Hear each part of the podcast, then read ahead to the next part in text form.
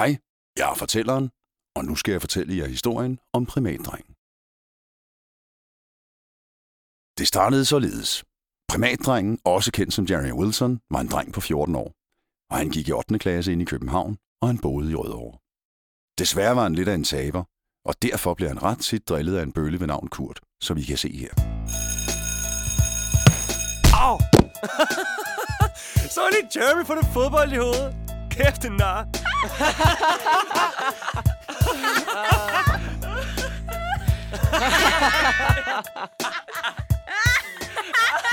i alverden har I gang i? Smut så ind i klassen, unger. Det har ringet ind. Kom.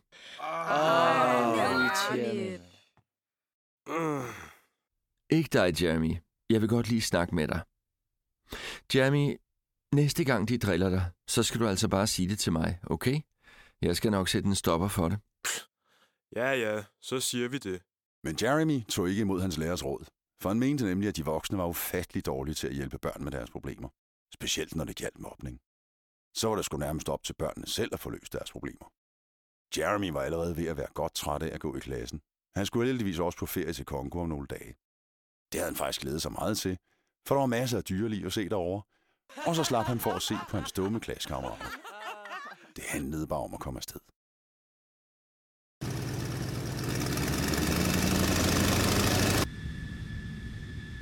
Det første, vi hørte, var fra din animationsfilm Primatdrengen fra 2015. Ja. Hovedpersonen hedder Jeremy Wilson, ligesom dig, Ja, og er ja. dit alter ego. Mm-hmm. Hvilke forhold har du til superhelte? Jeg er sådan en, der elsker meget at læse superhelte tegneserier øh, og den slags ting, og jeg har da også altid elsket at se diverse superheltefilm, da jeg var lidt yngre, og den eneste superheltefilm, som jeg sådan kendte til dengang, det var sådan Spider-Man, altså de første tre Spider-Man-film med Tobey Maguire i hovedrollen som Peter Parker, og, og filmene, som der var instrueret af Sam Raimi. Også fordi, altså før jeg begyndte at læse superhelte så jeg begyndte også at læse tegneserier som Sten og Stoffer og Garfield, øh, fordi min far han havde mange tegneserier, som jeg også øh, kunne øh, sidde og læse lidt i, hvor efter, fordi min far han elsker også at læse tegneserier, så det er der, hvor det sådan er startet. Han læser godt nok ikke særlig mange superhelte tegneserier, så Sten og Stoffer, Tintin og sådan noget, der også gad godt at udforske lidt mere.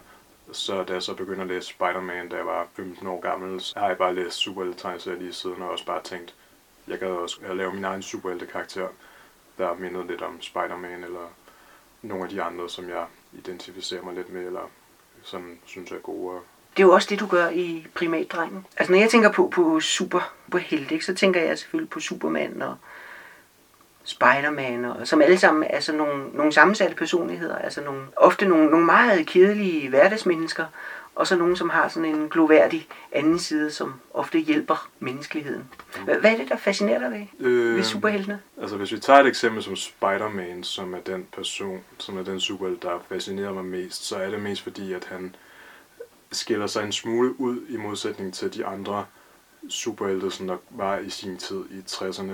Dengang så var der mest kun Superman og Batman, som var sådan nogle øh, voksne mænd, som begav sig ud i verdenen og sådan nogle ting, mens Spider-Man, han var jo sådan en ung teenager på 15 år, lidt ligesom Jeremy i Primatdrengen, og han var sådan en nørd og sådan en socialt udskud, som også øh, blev lidt mobbet af sine klassekammerater, fordi at han var sådan en rigtig bogorm, hvorefter det så endte med, at han så en dag bliver bidt af en radioaktiv æderkop, og så går det op for ham, at hvad han så vil bruge sine evner til. Nu er Spidermans historie så også lidt småtragisk, men pointen er i hvert fald, at det jeg sådan ser i superhelte, er fordi, at jeg identificerer mig med det. Altså Mike- øh, ham der Peter Parker, øh, Spider-Man, han er jo sådan en meget relaterbar karakter, fordi at han er jo, den starter nemlig ud med at være sådan en teenager, som der har diverse problemer, som ungdomsproblemer, som hvad indgår piger og skole og sådan økonomiske problemer, som Dan jo er sådan en ung dreng, som der bor hos sin tante og onkel, som der er nogle ældre mennesker,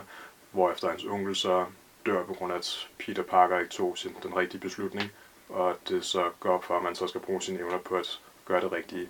Hvorefter han så står i en anden økonomisk situation, fordi at så er det jo ham, der sådan skal til at forsørge sin egen tante, mens han passer sin skole og sådan nogle ting.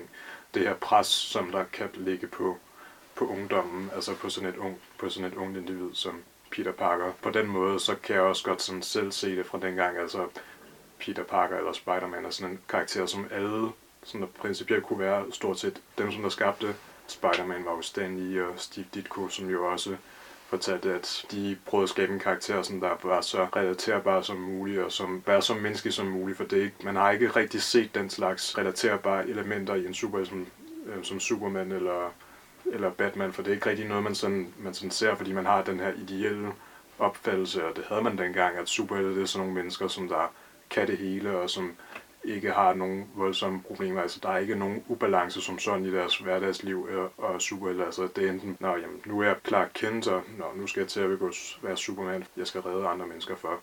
Mens der så er det her med Peter Parker, han har faktisk nogle andre ting, som der sådan kolliderer med hinanden med hans øh, hverdagsliv som gymnasieelev og så som superhelt. Oven i det så er han jo heller ikke særlig anset som et public enemy blandt befolkningen, fordi at der er folk, der taler sådan grimt om ham, selvom han selvfølgelig gør sit bedste og prøver at hjælpe andre.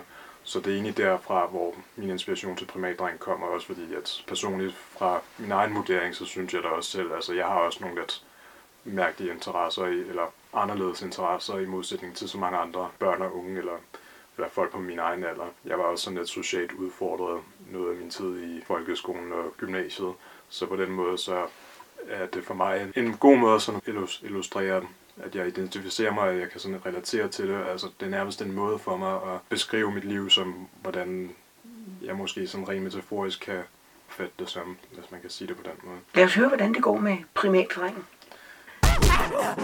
Alle de radioaktive aber begyndte at rive og bide ham over hele hans krop. Åh! Oh, ah! Nej! Lad være!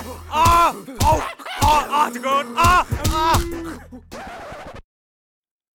Da Jeremy var besvimet efter angrebet, gik aberne væk. De troede, at han var død.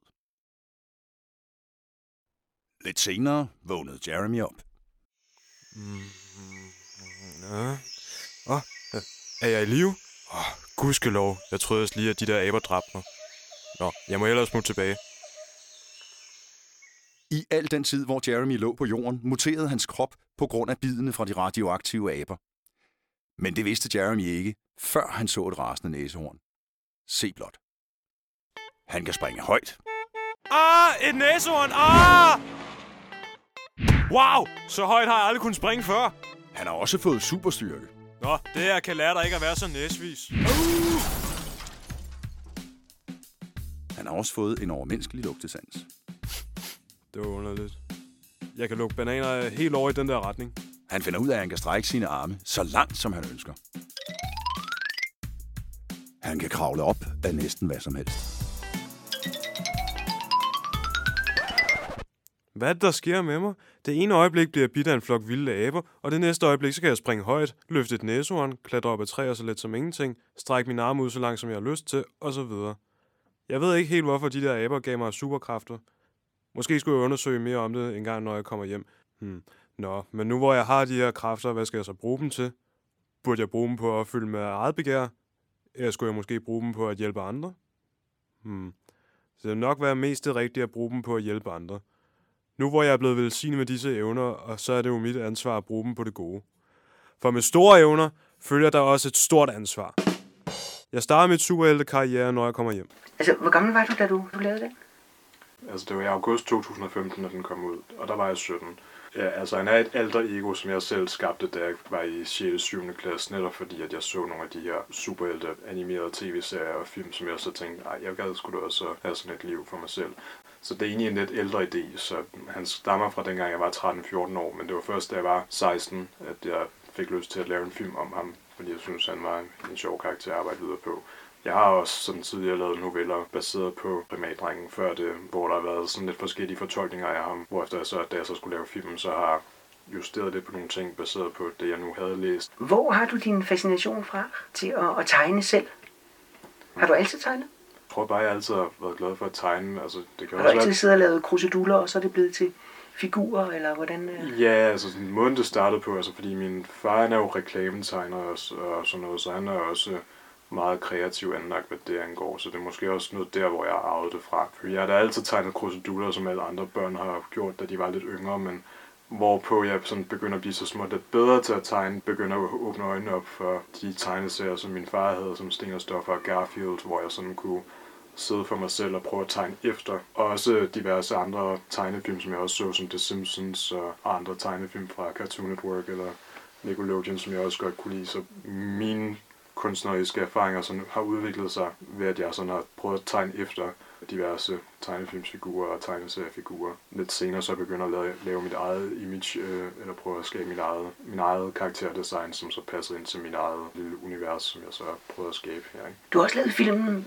Dummere end Ku Klux Klan. Den skal vi også lige høre et lille uddrag fra. Advarsel. Denne film er racistisk, homofobisk og har masser af grimme ord, og derfor bør den ikke ses eller høres af de lidt yngre seere.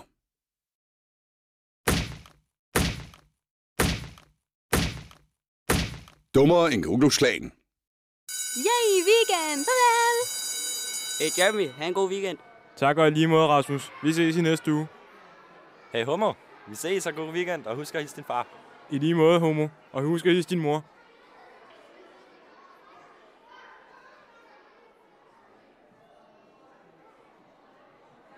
Hell yeah, motherfucker! Endelig weekend, mand.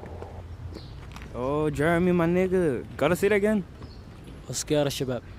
Ja, hvad så, bro? Åh, oh, det går meget godt. Jeg skal bare lige op med mine ting, så kommer jeg ned igen. Det er godt. Lidt senere. Hey, Jeremy. Hvorfor går du egentlig i skole? Det er fordi, det er en lov, din bums. Hvad skal jeg gøre jo? Jeg kan ikke gøre noget. Man, lad være med vand, vand. Pik ligesom os. Meget sjovt. Men ellers tak for tilbuddet. Hey, hvorfor går I ikke i skole? Vi er rigtig nære. Og rigtig nære pikker for skole. Du er nære, Jeremy. Du burde også pikke for skole. Jesus, man. Det er blive kedeligt at bare sidde her. Ja, Lad os lige komme videre. Damn. Se lige den der cykel. Fuck, den er på. Ja, der er heller ikke nogen lås på, bro. Lad os lige tage den. Ja, lad os gøre det, jo. Hvad fuck er det, I tænker på? Lad nu være. Jerry, fatter du ikke? Vi er niggas, det er det, vi gør med. Du burde også gøre det. Fuck, fuck. Der kommer nogen, der kommer nogen. Kom, vi smutter nu. Nu, mens vi kan. Fuck, ja. Lad os skride. I den her film, der er du jo rykket helt ned i øjenhøjde med, med dine klassekammerater, kan man sige. Ikke? Fordi det er stadigvæk dit alter ego, Jeremy Wilson, som er, er hovedpersonen. Og det er, er stadigvæk en, som mildestaler har det svært. Ikke? Hvad var grunden til, at du ville lave dummere end Ku Klux Klan? Der var faktisk flere faktorer, som der sådan spillede ind i sin tid. Det er jo et, en film om racisme, og en mørk mand som mig, eller en, som der har en far, der er fra Danmark og en mor fra Ghana, har selvfølgelig været et lidt nemt offer på nogle punkter, hvor jeg også har oplevet racisme og sådan noget, og hvor jeg så på et tid, senere tidspunkt, da jeg gik i 6. klasse, engang fik at vide, at normalt sorte mennesker som mig plejer at være folk, som der sælger stoffer og gør alle mulige kriminelle ting, mens jeg er bare sådan en sød dreng. Du er simpelthen ikke slem nok. Nej, jeg var ikke slem nok. Og så fik jeg så at vide, at, at hvis man er af den kulør, som jeg er, så skal man åbenbart opføre sig på en, på en stemt måde. Ellers så er man ikke sort, som man ved. Det gik mig sådan lidt på, at, at der var nogen, der sådan skulle fortælle mig, hvordan jeg skulle opføre mig på baggrund af, hvad jeg nu så ud. Det var sådan set derhen, hvor det sådan fik mig til at blive inspireret til at tænke, okay, jeg vil faktisk gerne lave en film om, at man ikke skal, bare fordi man ser ud på en bestemt måde, så skal man selvfølgelig heller ikke opføre sig på en bestemt måde, for det er noget helt igennem idiotisk. Og så det var sådan set det, der fik mig til at, til at lave den her film. Men altså selve kompositionen i Dummer Ku Klux Klan, den minder lidt om en uh, Michael Jackson kortfilm til hans uh, sang Bad, som er sådan en 18 minutters kortfilm, inden selve hans musikvideo starter. Musikvideoen er også inklusiv de 18 minutter. Michael Jackson han spiller sådan en ung gymnasieelev, ved navn Daryl, som der er lige kommet hjem fra noget kostskole eller sådan noget, hvor han så er i sit lille skumle nabolag, hvor han også har nogle øh, venner, som der måske også er lidt små kriminelle, hvis man kan sige det sådan. De begynder også sådan, så småt lidt at, sådan at frem, provokere ham lidt, fordi sådan kan mærke, at han sådan måske har ændret sig lidt, og at de også synes, at han, sådan, han også skal sådan til at begynde at blive sådan lidt slem igen, og sådan noget, hvor jeg siger til ham, at you ain't bad, eller sådan noget, hvor han så bliver pisse sur og prøver at fortælle dem, okay, okay, lad os se, hvem der er bad og sådan noget. Hvorefter de så tager over til den der øh, togstation, som Michael Jacksons musikvideo jo udspiller sig i, hvorefter han så begynder at synge om, at han faktisk er en ret slem fyr og sådan noget. Hvorefter den så ender med, at efter han har sunget over for de der venner, han, han havde, så um, kunne de så måske godt se, Nå, okay, så det er sådan, det skal være. Så giver de så bare hånden, og så går de så, mens Michael så bare vender tilbage til sin normale tilværelse, som, som det jo nu var. Så det er nærmest sådan en film om, det er jo nogle afroamerikanske venner, han havde jo, fordi det er jo, det skal jo sådan nærmest sådan afspejle den lidt sociale kontekst, som det også afspiller sig i. Så man kan måske også sige, det er også bare en øh, indirekte en film, og man også var sort nok, hvis man kan sige det sådan. Altså, om han virkelig levede op til det ideal, som man nu skulle være, selvom de selvfølgelig ikke siger direkte. Eller, Men det er underteksten. Det er i hvert fald sådan, man kan sådan fortolke den. Det, det læste jeg i hvert fald i en, i en Michael Jackson-biografi. Øh, øh, det er også der, hvor jeg tog min inspiration, hvor jeg så bare lige ændrede Bad til Black i stedet for. Og så prøvede jeg så at overføre den til den her film, og så også forklare den ud fra min egen kontekst, og baseret på, hvad jeg sådan selv har, har oplevet. Lad os prøve at høre et, et uddrag fra, fra filmen.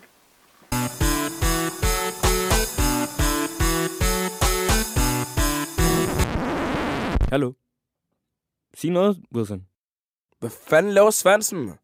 Han skal til at synge. Wow, bro. Det er jo en tegnefilm. Der skal altid være sang med i tegnefilm.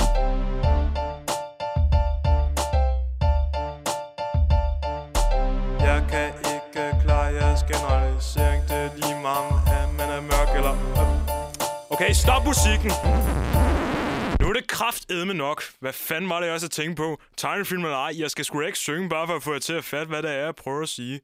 Det, som jeg prøver at sige, er, uanset om jeg er sort eller hvid, så pjekker jeg ikke fra skole, jeg stjæler ikke cykler, og jeg spiser ikke KFC. Ja, jo, selvfølgelig spiser jeg KFC, hvis jeg har lyst til det. Pointen er bare, at det er lige meget, om jeg er sort eller hvid, og jeg skal ikke leve under jeres fordomme afhængig af, hvilken hudfarve jeg har. For de passer altså slet ikke. Så drengen, kan vi altså ikke bare droppe det pis og blive gode venner igen? For det gør altså virkelig ondt, når jeg siger sådan noget, og jeg kan ikke klare det mere. Det er jo morsomt her, at, at du går ind og leger med den der konvention med, at, at når det er tegnefilm, selvfølgelig skal der så være, skal der være et sangnummer. Hvorfor tænker du, der skal være sangnummer i tegnefilm? Altså grunden til, at det var egentlig en sang, det var fordi, det var jo som sagt inspireret af Michael Jacksons kortfilm jo, så tænker jeg så, jamen så må jeg også lave en sang jo, hvis Michael Jackson havde lavet en sang i sin jo. Det var egentlig mest nærmest en joke, også fordi at jeg har hørt nogle andre tegnefilm, hvor de sådan har prøvet at fremhæve, at der skal være sange i tegnefilm, for eksempel i øh, uh, Janne Kastrups uh, Cirkeline tegnefilm, der kan jeg også huske i den første Cirkeline spillefilm, han lavede i sin tid, der blev der vist også sagt noget i retning af, hvor Cirkeline siger, hvad med at vi synger en sang, hvor efter Frederik så svarer, hey man, hvorfor skal vi altid synge, bare fordi det er tegnefilm? Jamen, det er bare fordi, du ikke selv kan finde ud af at synge, eller noget i den stil. Så det er også der, hvor noget af, nogle af de her jokes også er sådan er kommet ind. Øh, det var også meningen, der oprindeligt skulle være en hel sang i min film, men fordi at der var lidt, jeg havde meget svært ved sådan at skrive en sang, og prøve at få den til at passe med selve melodien, også fordi at det var heller ikke en særlig god tekst, som jeg skrev, og den virkede måske også sådan lidt selvmodsigende, hvad jeg kunne forstå fra nogle af de andre, som der hjalp mig, så tænker jeg sådan lidt, okay, jeg, jeg gider ikke at lave den her sang, så, så må jeg jo gøre det på en anden måde. Og det virkede faktisk også til, at den her måde faktisk var endnu sjovere, for det virker da også lidt åndssvagt, at man skal synge bare for at sige noget, der er så simpelt.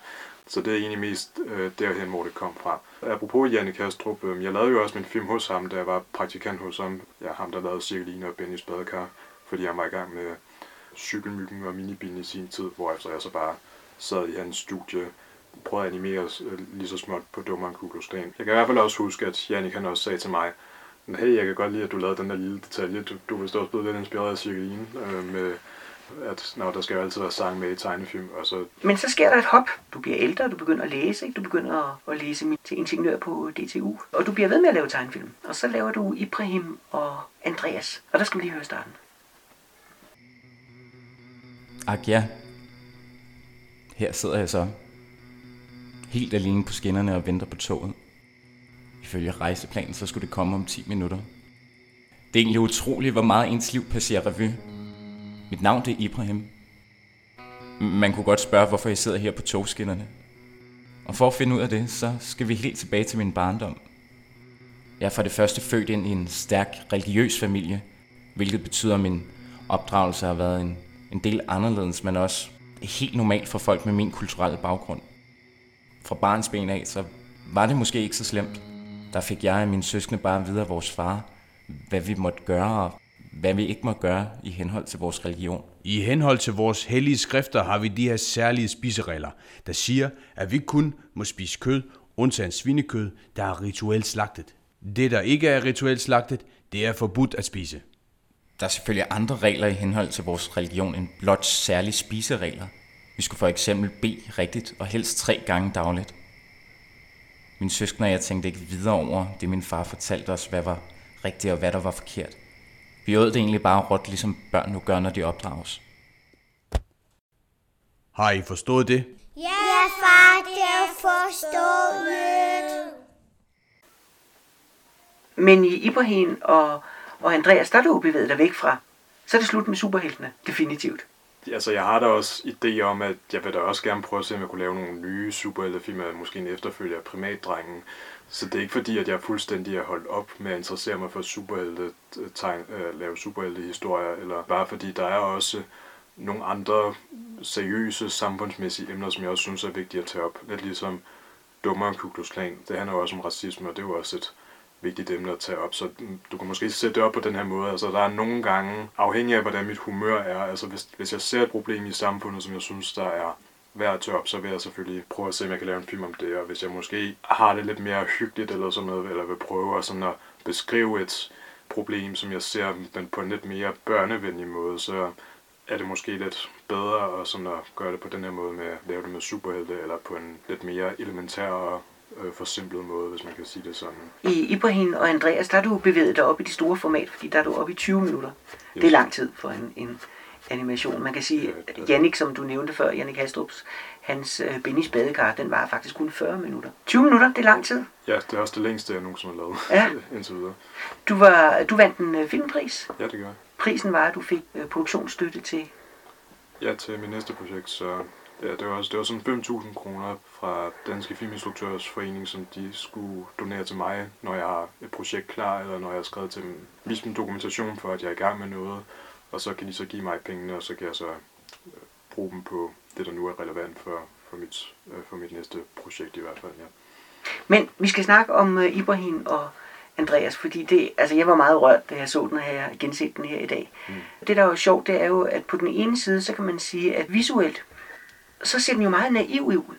Personerne er sådan meget firskårende, og, og det minder sådan lidt om, om Cirkeline på en eller anden måde, med sådan en stop-motion-figur, der sådan bevæger sig sådan lidt trinvist. Og det ser jo meget enkelt ud, men selve indholdet er jo meget komplekst. Altså allerede inden vi kommer halvanden minut ind i filmen, så er det allerede noget, der handler om racisme, og det handler om homoseksualitet, og det handler om familie, og det handler om opdragelse. Du tager virkelig fat nogle, øh, nogle voldsomme ting. Hvad, hvad har været baggrunden for at lave den? Det er også noget, der sådan er kommet fra folkeskolen af. Altså det skal lige siges, det er ikke for en gang skyld, at den her film ikke er baseret på fra mit eget liv på nogen måde. Og fordi jeg er heller ikke homoseksuel, skal jeg lige sige, så jeg er heller ikke er... Men du er superhelt? ja, jeg er superhelt. ja, altså, det, altså i folkeskolen, da jeg var i udskoling, så, hvor folk begyndte så småt at være i puberteten og have nogle visse opfattelser af, hvad, hvilket køn de var mest til, og sådan nogle ting. Ja, jeg gik jo selvfølgelig i, nogle, i en klasse med nogle enkelte, som der var sådan en meget stærkt troende overbevisning eller religiøs baggrund, og sådan der virkelig ikke kunne udstå homoseksuel, og som sagde, ad mand, din bøsse og sådan noget. Altså brugte sådan nogle ord som, som skældsord og sådan nogle ting, og hvorefter man så også, de også sagde, at hvis der var en homoseksuel i deres familie, så vil de ikke gås med, med vedkommende, eller prøve at sådan at udstøde ham. Og jeg kunne simpelthen ikke rigtig helt forstå, hvordan man kunne have en anden person på baggrund af, en seksualitet, som der jo egentlig ikke rigtig vedrører andre end en selv. Jo. Det virker lidt mærkeligt, at man virkelig bedømmer en person ud fra sådan et lille grundlag. Så det var egentlig derfor, at det sådan fik mig sådan til at tænke, at ej, jeg, jeg kan simpelthen ikke leve med, med den her opfattelse, som nogle mennesker kan have, så gad jeg da godt at lave en film om, om den her seriøse problematik, der er, også fordi jeg også begynder så småt at blive lidt klogere på, hvordan det er blandt nogle enkelte homoseksuelle, øh, som der er, nemlig altså sådan nogle stærkt religiøse baggrunde, hvor efter de også fortæller, hvordan det er at leve i sådan et lidt et undertrykt miljø, hvordan de så måske er kommet ud af det. Og det kan også overføres ikke kun til homoseksualitet, det kan samme kan også sige som folk, som der er tidligere Jehovas vidner, og som også er blevet udstødt. Det er egentlig mere der, hvor den inspiration er kommet fra. Det, jeg fik helt tilbage fra og den 9. klasse, også lige der, hvor efter jeg blev færdig med Dummeren Ku så tænkte jeg faktisk, at jeg kan godt at lave sådan en film. Nu blev jeg så godt nok primatdreng, det så lige blev bagefter, men jeg, havde, jeg har altid haft den her idé øh, siden folkeskolen, at jeg kan godt at lave sådan en film. Det var bare først lige efter primatdreng og sådan lidt en anden, mindre, andre små film, som jeg så har lavet senere, at jeg kan faktisk tænke, jeg vil faktisk gerne begive mig ud i det her og prøve at blive klogere på det, og også lige prøve at formidle den historie, som der beskriver den her situation, som, øh, hvor svært det kan være, også selvom at det ikke er baseret på min egen opfattelse, men hvad jeg kan, har hørt og kan forstå fra andre. Den er jo lavet med en, en meget stor øh, indføling. Jeg synes virkelig, den er flot. Du har øh, indledningsmæssigt, så har du en tekst, som jeg synes er så fin. Til dem af jer, der har følt, at jeres seksuelle frihed og udfoldelse er blevet undertrykt af en stærk religiøs baggrund, så har jeg lavet denne specielt til jer. Gid det må gavne fremtiden. Og så siger den bagefter, Jeremy Wilsons Animation Studios præsenterer med sorg. Så siger du på et tidspunkt, eller figurerne siger det, det der tæller er kærlighed af en, en hver slags. Der er selvfølgelig ikke noget galt i at opdrage et barn i en bestemt religion. Problemet var bare, at der skulle ikke meget til, før vi mistede kærligheden til vores familie blev smidt ud. Min søskende og jeg, vi fik engang at vide, at det værste, vi nogensinde kunne gøre, det var at have homoseksuel samleje. Uanset om det var før eller efter ægteskabet. Det ville være en skændsel og dybt utilgiveligt. Min far sagde selv, Hør her, mine børn. I skal gifte jer og være sammen med personer af det modsatte køn, ikke af det samme. Gud har skabt mennesket som mand og kvinde. Kun mænd og kvinder kan få børn sammen, hvilket er naturens orden i henhold til Guds billede. Mænd og mænd kan ikke få børn sammen, og kvinder og kvinder kan ikke få børn sammen. At der er folk, der går i seng sammen med folk af samme køn, det er afskyeligt, det er klamt og det er unaturligt. Det er imod naturens orden. Lots folk begik den samme fejl ved at gå i seng med hinanden af samme køn, og det resulterede i voldsom vrede og straf fra Gud. Derfor må I aldrig begå den samme fejl som dem. Og hvis I gør det, så vil jeg aldrig se jer igen. Nogensinde. Har I forstået det? Det er forstået. Der var et af dine billeder på din Facebook-side, som betog mig. Der har du et, et billede af en... Det er det, jeg har her. De der to. En, en, en, en ung dreng, eller en, en ung mand, og så en, en lille dreng, der sidder ved siden af. Nå ja, det, det, det skal repræsentere mig, og så en lidt øh, yngre, øh, yngre udgave af mig. Og der var, sådan, der var et eller andet, der... Altså, da jeg så den der, så, så blev jeg så betaget. Og så har du skrevet en lille tekst til den. Jeg ved ikke, hvad jeg skal skrive til dette. Måske noget i retningen af, at man godt kan føle sig en tand yngre, eller have større tendens til at identificere sig med en mindreårig, når man er ked af det. Fordi børn er afhængige af de voksne, når der er problemer, som de ikke selv kan tage hånd om. Spørgsmålet er så, om, om der faktisk er en ordentlig voksen til stede. Eller også kan jeg godt lide at udtrykke, hvordan det føles at tale med sig selv, når man ikke har en, der er bedre at tale med. Du er, er meget god til at ramme ind i de her stærke følelser. Ikke? Det handler om ensomhed, det handler om at finde ud af, hvem man er, hvor man er og, og hvorfor man er der. Du må have en masse stof til, til kommende film. Går der altid noget med sådan ting i mit hoved om... Altså efter Ibrahim og Andreas blev færdige, så tænkte jeg sådan lidt, okay, jeg tror, jeg løber lidt midlertidigt tør for idéer for, hvad jeg gerne vil, vil arbejde med. Men altså, der er så lige sket nogle andre ting inden for de seneste måneder efter Ibrahim og Andreas. Altså jeg begyndte så småt at blive ked af det, fordi jeg begynder at have overskud til at tænke på diverse ting som fra fortiden, som jeg var selvfølgelig rigtig ked af, eller noget, der på en eller anden måde har gjort mig harm. I løbet af den tid, hvor jeg faktisk var ked af det, så begyndte jeg faktisk at have en endnu større tendens til faktisk at tænke over diverse idéer over, hvilket film jeg måske skulle lave om, eller hvilket historie jeg måske skulle lave om, fordi jeg måske har haft nogle mentale skavanker eller nogle problemer på mit studie eller sådan socialt, som jeg tænker, vil ønske, jeg sådan kunne udtrykke mig om på en eller anden måde, så folk faktisk kan mærke, hvad det er, jeg føler. Hvilket jo så er tilfældet med for eksempel den der tegning, som du lige fandt. Så det er sjovt, altså når man er sådan enten er vred, eller føler, der ikke er nogen form for balance i sit liv, så er det der, hvor man faktisk finder den bedste drivkraft til faktisk at skrive en sang, eller at lave, begynde på et eller andet værk, som man gerne vil skrive om.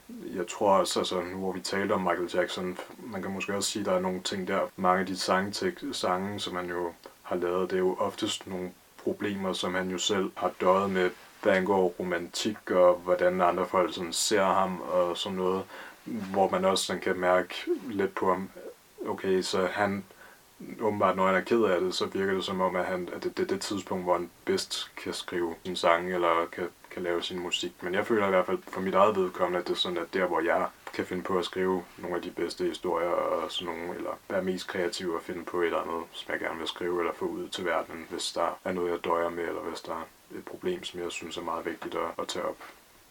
Det kan jeg sagtens fylde dig i. Sandkornet, der ligger irriteret nede i en, en musling, der så bliver til en perle, når man er heldig. Ikke? Det er nogle ting, der på en eller anden måde er bundet.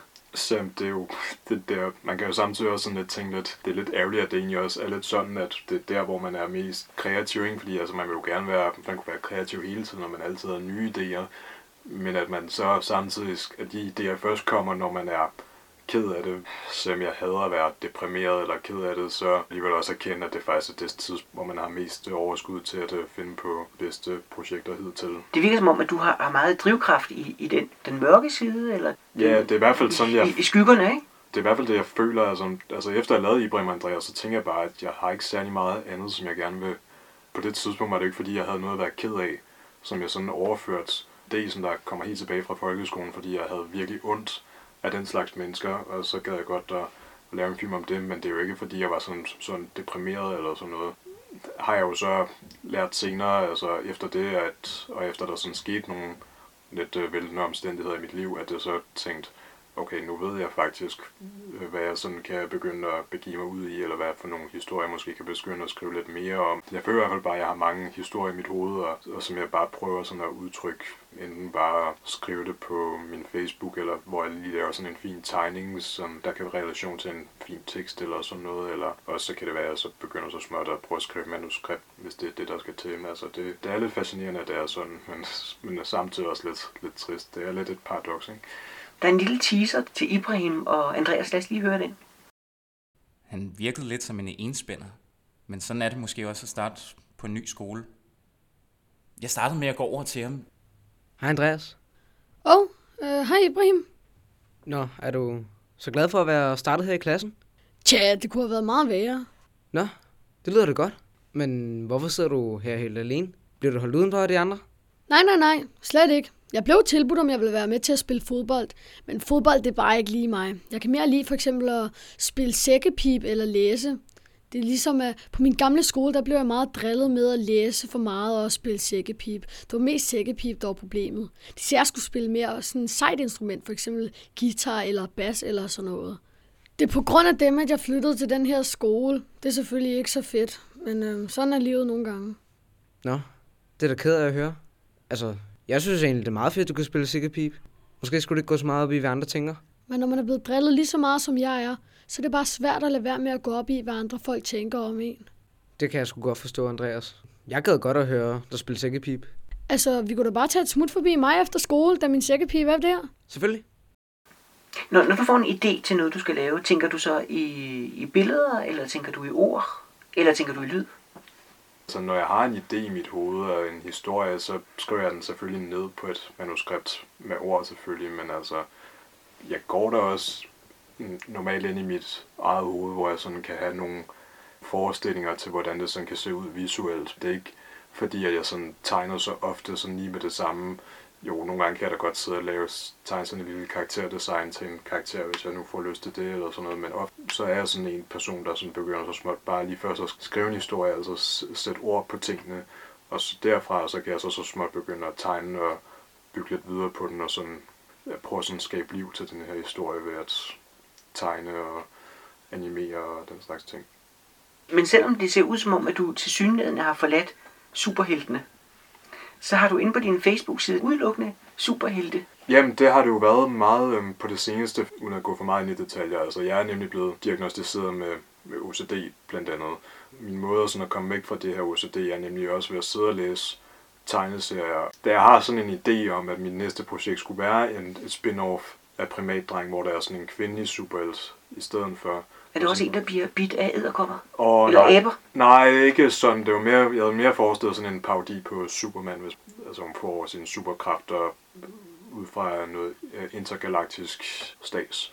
Så det var egentlig min, min plan om, at jeg skulle, skulle lave en, en superheltefilm, og så synes jeg bare, at det måske var en meget god idé at prøve at tegne nogle superhelte, som, sådan nogle velkendte superhelte fra Marvel og DC Comics, og måske bedre forberedt til, når jeg nu skulle tegne nogle flere ting af den her superhelt, som jeg har i tankerne.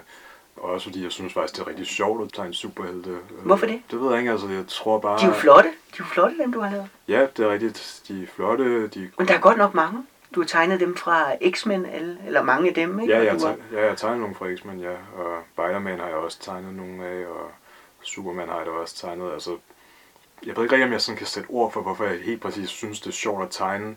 Men er, er det nogen, som, hvad, der sætter noget fri? Fordi det er jo alle sammen nogen, der kan noget exceptionelt, ikke? Altså, de kan flyve, eller de kan bevæge sig på en eller anden særlig måde, de kan løfte ting, eller de... Mm. Altså, der er nogen, der, der krydser over nogle grænser, som vi normalt er, er begrænset af. Mm. Fordi når du siger, du har OCD, er det så, giver det et, et andet arbejdsforløb for dig, eller så er der bare nogle ting, du, du forstår, som du ikke forstod tidligere, eller hvad, hvad betyder det for dig? Jeg ved ikke, om det har nogen sådan nævneværdige sådan større betydning som sådan. Ja, det, det er egentlig et meget godt spørgsmål, for det er sådan, så det er ikke rigtig noget, jeg har tænkt over. Jeg, jeg så i hvert fald det, at jeg begyndte sådan at tegne superhelte, sådan meget på det seneste på min side, var nærmest som en form for sådan at øve sig lidt på, når man nu skulle lave flere af den slags superhelte tegnefilm for primatdrenge og sådan nogle ting, begynder at læse nogle af diverse tegneserier, så på den eller anden måde skabe en, en ny historie baseret på alle de ting, som jeg nu elsker. Jeg ved ikke, om man måske skal enten betragte det som en øvelse, eller også er det fordi, måske er det en måde for mig sådan at udstråle min passion for at læse tegneserier og sådan noget, og måske åbne øjnene op for, at det, det er et virkelig godt spørgsmål, men jeg ved faktisk ikke rigtig, hvad jeg skal svare. Du er også inspiration fra Monty Python og deres gakkede måde at Ja, bruge animation på, ikke? Nå, hvad tænker du? Jamen, jeg nævner nogle af de ting, som, som du selv nævner på din Facebook-side, og du også nævner Maus. Ja, den læste jeg jo lige for nyligt, fordi jeg købte et eksemplar til en festival, der hedder Copenhagen Comics i, jeg tror det var i 2015, den fandt sted, hvor øh, Art Spiegelman, øh, ham som der har lavet Maus, han kom forbi og signerede diverse bøger og sådan nogle. Altså Maus er jo, er jo en tegneserie, sådan en grafisk novelle, som der jo handler om Art Spiegelman, som der interviewer sin egen far, som er øh, tidligere holocaust-overlever. Og han øh, vil jo gerne skrive en, lave en tegneserie netop baseret på sin far bedrifter øh, fra den gang, eller hvordan han, han overlevede, eller hvordan han klarede den horrible tid i, øh, under holocaust. Og det sjove ved det er, at det er sådan en historie, som den er jo baseret på virkelighed, men det er også en iscenesættelse af, hvor man ser ham interviewe sin egen far, hvor han bliver klogere på, hvordan han har levet sit liv. Og måden, som den er lavet på, er, at øh, diverse karakterer er sådan er tegnet som bestemte dyrehoveder, afhængig af hvilken race, som de sådan tilhører. Som for eksempel er jøder, de er tegnet som, som mus. Øh, nazisterne, de er tegnet som katte. Og så er der amerikanerne, de er tegnet som hunde, og så så er der nogen, der er tegnet som grise. Altså, det afhænger lidt af nationalitet og, og race. Og jeg synes bare, det er sådan en virkelig sådan sjov idé. Altså, selvom det er en helt igennem tilbagestående idé at dele folk i racer, så synes jeg virkelig, at det er et godt gennemtænkt måde, at man sådan tegner nogle af de her, de her sådan rent metaforisk for, hvilket dyr de sådan repræsenterer. I selve tegneserien Maus,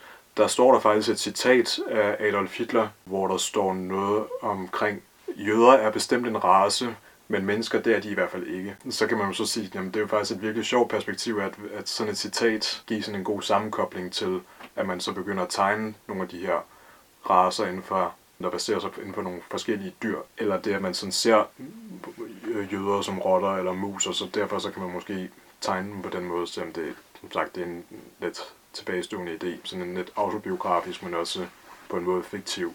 Det er, jo, det er jo endnu et eksempel på en ganske forfærdelig historie, jo, som, mm. som så bliver omsat til et medie, hvor det måske umiddelbart er meget lettere at gå til. Og det kan man også sige med, med det, du laver. Fordi her i podcasten, der hører man bare lyden for din film. Jeg tænker, vi sætter nogle links ned under, så man faktisk kan gå ind og se, hvordan de visuelt ser ud. Fordi det er klart, det har en meget afvæbnende funktion, når du laver nogle figurer, der overdriver måske lidt, men det, i princippet kunne det godt være cirkeline et, et stykke af vejen. Ikke? Og samtidig så er de der emner jo, altså sådan, så man tænker, hold da op, altså, det er en flot armgang, du går med, med de der øh, tabuer. Og det er jo selvfølgelig heller ikke uvandt for dig, fordi jeg fandt også nogle gamle, nogle gamle klip. Du har jo også lavet øh, nogle debatindlæg tidligere i 2016. Ja, mit første indlæg, det var i 15, og så, ja, der var også i 16 og sådan noget. Og hvor du også var i, i TV2. Så du har været politisk engageret øh, meget tidligt. Jeg har ikke altid været politisk aktiv. Altså, det var først, da jeg var 17, at jeg sådan var lidt begyndt at blive sådan et små rebelske, eller gerne gør godt at kæmpe for sådan en sag, det ligesom pige som Greta Thunberg jo også gør og sådan noget. Jo, jeg har da været politisk aktiv, det er ikke noget, jeg sådan har gjort meget af før det, eller noget. Jeg har fulgt med og sådan noget, så det, det er da også noget, der sådan interesserer mig, selvom at jeg nu på studiet fokuserer mere på, på det, jeg nu studerer, og ikke er så opdateret med, med, hvad der ellers sker i den omliggende verden. Fordi at jeg tænker, nu hvor jeg læser til miljøingeniør, så jeg synes, jeg engang hørte en sige, al politik er miljøpolitik. Det har også en sammenkobling til nogle af de andre politiske problemstillinger, sådan både økonomi og sådan noget. Så på den måde kan jeg måske sige, at så er jeg jo undskyld jo, hvis jeg ikke er helt opdateret på, hvordan det står til med flygtningekrise, hvordan det går sådan rent internationalt inde på dansk politik eller sådan noget. Hvad jeg så lige umiddelbart kan sige om mit forhold til, til politik. Der er noget, noget ret sjovt og noget, noget, også noget, noget påfaldende i, at de her superhelte er, er nogen, som, som betyder meget i dit univers. Ikke? Og samtidig er du også en person, som jo på, på meget smuk vis også forbinder de der to yderpunkter. Ikke? Der er jo en meget, meget stor følsomhed, en meget, meget stor sårbarhed. Og, og samtidig med det, så, så ligger der jo altså det her klip på YouTube, hvor du sidder i TV2, og det er jo virkelig øh, to stærke udtryk, ikke? Og det, altså hvor nogen vil få et, et meget, meget svært liv med en så stor følsomhed. Så virker det som om, at, at det har gjort dig stærk. Tja, det måske. Du havde lavet et, øh, et opslag på Facebook omkring Ibrahim og Andreas, mm-hmm. hvor du nævner, at en af inspirationskilderne blandt andet var Tom og Jerry. Ja. Der var en enkelt Tom og Jerry kortfilm, der hed Blue Cats Blues. Den er vist fra en gang i 50'erne. Uh, øh, William øh, uh, Hanna og Joseph Barbera, som jo er dem, som skabte Tom og Jerry. Den handler jo sådan set om, at Tom er i sådan en situation med, at han også sidder og venter. Han sidder på nogle togskinner og venter også til at blive kørt ned fordi at han netop har mistet sin kæreste, eller til fordel for en anden mere rig og succesrig kat end ham selv, hvilket så gør, at han ikke ser nogen grund til at leve længere. Og i selve filmen, altså, den starter ud med, at vi, lidt ligesom Ibrahim og Andreas, at den bare starter ud med, at man ser Tom sidde på de her togskinner, mens, man så, mens kameraet så kører op til Jerry, hvorefter Jerry så fortæller historien for, om hvordan Tom er inde i den her situation ud fra sin egen synsvinkel, Netop med, at han fortæller, at Tom har været helt vildt forelsket i en anden, øh, i en anden kattepige, og som jo så er blevet udkonkurreret af en mere rig og succesrig kat end ham selv. Hvorefter Tom så virkelig prøver at få den her pige til at komme tilbage til ham igen, men han bliver altid udkonkurreret af den mere succesrige kat. Han, han har altid de bedste smykker, de bedste biler og sådan noget, og Tom ender også med at sælge stort set alt, bare for at få noget så småt og marginalt i modsætning til, til hvad den mere succesrige kan, kan skaffe for sin kæreste. Og da det jo så går op for ham til sidst, at han ikke rigtig har mere tilbage, så begynder han jo så småt at begynde at drikke, og så ender det så også med, at han så gerne vil øh, tage livet af sig selv ved at sidde på togskinnerne. Og det sjove ved den historie, fordi altså, det er jo Jerrys øh, synsvinkel på det her, det er jo ham, der fortæller historien, og den ender også sjovt nok med, at Jerry så siger, og stakkels Tom. Ja, det er ærgerligt, at der ikke er nogen, der har en kæreste ligesom, ligesom min. En pige, som der elsker mig præcis for den, jeg er. Kun mig, og så videre. Men sjov nok, så ser man nemlig hans kæreste køre sammen med en, en mus, som der faktisk er mere succesrig end, end ham selv og sådan noget. Og så går det så også op på Jerry, ej, så er der heller ikke noget mere at leve for. Så går han så ned til togskinnerne og sætter sig ved siden af Tom, og så kan man så bare høre den her lyd af en, et tog, der kommer forbi, og så bliver skærmen så sort jo, og så siger den så bare slut. Jeg ved ikke, hvorfor jeg egentlig lige tog den version op. Jeg tror bare, det er, fordi jeg synes, det er sådan en virkelig sjov måde, at man sådan laver et flashback på, eller man, tager, man, man er et sted i historien, hvor efter man så går tilbage, og så kører man så hele det her flashback, indtil man når til det der sted, hvor man nu er. Så det er egentlig mest kun der, hvor den inspiration kommer fra. Det er ikke fordi, at der er sådan rigtig, hvordan skal man sige det? Det rammer. Ja, det er mere sådan der, hvor selve skelettet øh, er, hvor jeg sådan bliver inspireret til også at tage det, tage, tage det dertil. Det, det, det, er faktisk kun lige det eneste punkt, hvor jeg sådan blev inspireret af Tom og Jerry, fordi jeg synes virkelig, det er sådan en virkelig sød historie. Altså, jeg er også nærmest også blevet helt rørt af den, fordi den er også, den er også ret mørk og sørgelig af en Tom og Jerry tegnefilm, også selvom at Tom og Jerry oftest er bare nogle simple tegnefilm med en kat, der jager en mus, og, og som der bare gennemtæver hinanden og sådan nogle ting, mens der så er nogle lidt mindre smukke øjeblikke, hvor man så kan, i hvert fald som det der, som man så kan tage den inspiration fra. Det er i hvert fald det, hvor jeg blev inspireret af, af Tom og Jerry.